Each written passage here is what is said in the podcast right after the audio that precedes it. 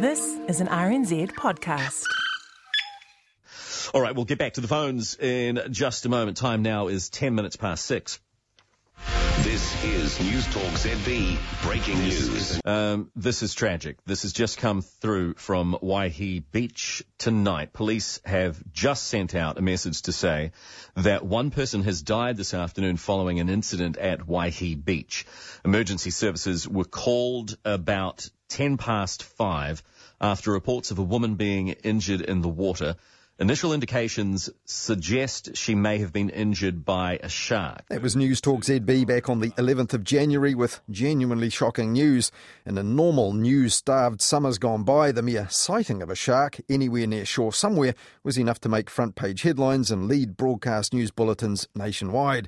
But not in the summer of 2020 2021. Just 10 minutes earlier that day, News Talk ZB's 6 o'clock news bulletin began like this. America and the world is struggling to make sense of the surreal scenes of violence in Washington, D.C. today. I can't frankly believe there are still Republicans tonight siding with the people who stormed the Capitol who are wearing animal pelts and horns and scaling down the walls of the U.S. Senate. It's absurd. And that weirdness in Washington and the fallout from it led the news worldwide for days. But with our election done and dusted last October and COVID 19 apparently under control here, things were a lot calmer by contrast in Aotearoa. Though, a bit like in the US, there was some anger directed at a long established institution in the capital, RNZ, back on Boxing Day. Well, in this hour, I have a concert for you featuring Avondale Bowling Club, a jazz hip hop collective founded by rapper and main songwriter Tom Scott. Milking the monarchy, tongue as if Parliament's a party that a man's DJing it. But I ain't playing it. I jumped up in the Uber and told the pilot to take me back home.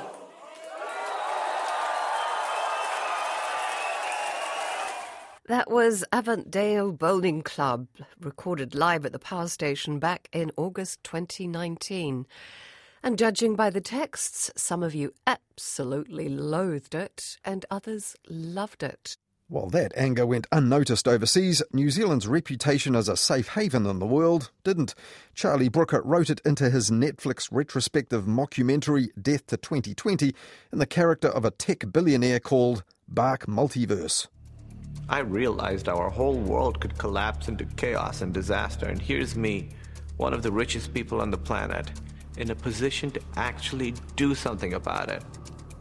As soon as she finished speaking, I hit the phone, got my people to buy a mountain in New Zealand, had it hollowed out, and here we are, in my survival bunker. Don't people call you selfish? I don't know, it's soundproof. Now, also in Death to 2020, there was a Californian soccer mom called Kathy, who was a sponge for political and medical misinformation on the platforms run by the real US tech billionaires. Well, someone from my PTA WhatsApp group uh, shared a link to a documentary which um, proves that George Soros created the virus in a Chinese lab uh, so that Bill Gates could make a vaccine out of microchips and control us all like we're in a video game. And while that was just a joke for a comedy program, you only had to tune into Summer Talkback Radio here for a short time to hear how online nonsense is swaying people in New Zealand in real life as well. Here's Rosemary, for example, telling News Talk ZB's Tim Roxborogh what was in her Facebook feed about that turmoil in Washington. Antifa being violent, they were on the left. Yeah. Black Lives Matter. Yeah, Antifa did not storm. Did, they did not storm the Capitol. Hang on a. That's your opinion because you're. No, that's you a fact. Trump. And, yeah, hang on, hang on. There's been a lot of violence on the left as well. Antifa were injuring people and smashing No, they things. weren't. And soon after that, octogenarian Roy rang in with his tips from YouTube. For the first time in my 80 years, I'm quite quite scared. About what? Well, this this uh, censoring our freedom of speech. There's a guy on the um, the YouTube called History Debunked. People Yeah. should listen to him. It only takes five minutes. Okay, good on you, Roy. People relying on social media for their information is a problem that's clearly not going away. But for most of us here in New Zealand, it's been a peaceful and COVID free summer so far, and lately, talk radio hosts have been returning from their holidays giving thanks for all of that. And unlike almost any other developed country in the world, we are largely COVID free. We have not had a case inside our borders for two months, which is just remarkable. So, what are we doing? We're doing what New Zealanders have done for years. We're enjoying summer. Sean Plunket on the Magic Talk station, and so was Magic Talk fill in morning host John Banks. We are pretty blessed, aren't we? Gratitude is something that comes to mind. Though for this fundamentalist Christian, none of his gratitude was for the government or the experts. We are grateful.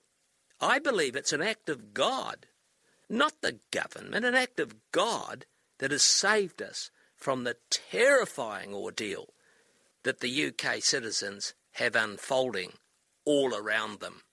It can't just be Jacinda Ardern and the Labour government. It has to be an act of God. Well, God didn't save John Banks from an undignified early exit from the Magic Talk station, as we'll hear later in this program. And with things going so well in New Zealand, John Banks reached for other topics to fill the holiday talkback void. I don't think uh, that people teach kids how to eat food any longer, do they? I mean, I've seen some of these rats eating food. You see them in these uh, fast food restaurants. Uh, most people, most young people these days don't even know how to use a knife and fork properly. So how would they be able to teach their kids how to eat food properly? I see them, they put big amounts of food on their plates and they chew it off the fork. Have you seen that? Now, I don't know about John Banks' parents, but mine taught me that the fork was actually what you're supposed to use to get the food from plate to mouth, and they didn't call other people rats for the way they ate. Now, over at rival station News Talk ZB the same day, they were also counting their blessings on COVID 19. Fierce debate, fair opinion. It's Kerre McIvor Mornings on News Talk ZB all that nonsense going on in the States last week, it looked like it was shaping up to be 2020 redux. But if we focused on what was happening in this country, it was a glorious summer, made all the more glorious by watching and hearing stories of the lockdowns in other parts of the world. And for News Talk ZB's Kerre McIvor, it was personal. Her family in London had just got back home through managed isolation. Like literally, it's it's heaven on earth. And their friends back in London cannot believe the lifestyle the family's enjoying here. We are in a very privileged position. Obviously, we want to keep it like that. It was a bit of a change from a year ago when she was bullishly telling her listeners this. The news and you. Coronavirus does not concern me any more than any other flu does. I would happily travel to London tomorrow. I'm hazarding a guess that it's the reaction to this latest virus that will cause the most damage rather than the virus. Now we're talking. And last July, Kerre McIvor didn't approve of the strict measures that made the heavenly summer possible chances are we've already had COVID in the community. The public health system wasn't overwhelmed. The few ice skating rinks we have in the country weren't filled to the ceiling with corpses. It's reprehensible bullshit that's coming out of this government. Anyhow, by last week, with her own family safely home, Kerre McIvor was on the warpath over the government fast tracking some entertainers stranded in Australia. So it really galls me when I see the Prime Minister saying she will look at finding a practical solution to getting the bloody Wiggles into the country. But while some believe the Wiggles gigs must go on, Kerre McIvor's ZB colleague Martin Devlin was angry that the International Olympic Committee seemed determined that the 2020 Olympic Games must go on as well, even though we've already run out of 2020. I want to hear the International Olympic Committee once again just blow hot air up the idiocy of still holding the Games when the whole world is in the grip of a pandemic. The irresponsibility of thinking that getting every country on earth together in one place right now is the best thing for world health and preventing the spread of this plague? That's your plan? Good old ICCA? Money grubbing, trough sucking, gravy train oozing bunch of self entitled twats. Now, there, an emotional Martin Devlin briefly mixed up the IOC with the ICC, the governing body of world cricket, which is not big in Japan and not to blame for the Tokyo Olympics. But last March, Martin Devlin was less concerned about what he now calls a plague. I don't believe it's a pandemic. A pandemic killed almost 100 million people at the end of the First World War. That's a pandemic. Being a talkback host, it seems, means never having to say you're wrong or sorry, unless you're John Banks, as we'll hear later. Now, last weekend, ironically, it fell to Martin Devlin to break the news to ZB listeners of the first COVID case in the community since November, a task he seemed to relish. I love when this happens. Give me the sting! This This is News Talk ZB Breaking News. And I get to read it and pretend that I'm into, into kind of news guy. In all seriousness, health officials are responding to what is believed to be a probable new case of community transmission of CV19 in Northland. And that night, News Hub at 6 summed it up like this. The thing we were all dreading has finally happened again. And few among us would have more reason to dread more COVID in the community than the nation's reporters and editors. The news media had a fraught 2020, doing essential work while others stayed home and copping criticism for the public while covering a crisis, which also threatened to extinguish their jobs and put their employers out of business. So, spare a thought for them if we have another outbreak. And the anti vaccine conspiracists in Whangarei that night were thinking of them last Sunday. Well, they heckled News Hub reporter Madison Reidy and held up signs behind her during her live cross saying things like media lies and news grubs.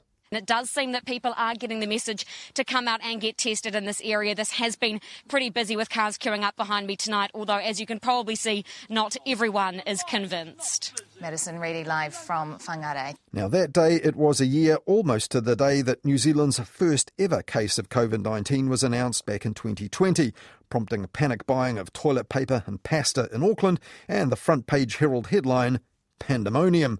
So, one year on, we've learned from that, haven't we? I've seen uh, supermarkets already shelves lost um, toilet paper again. Really, it just um, it doesn't make any sense.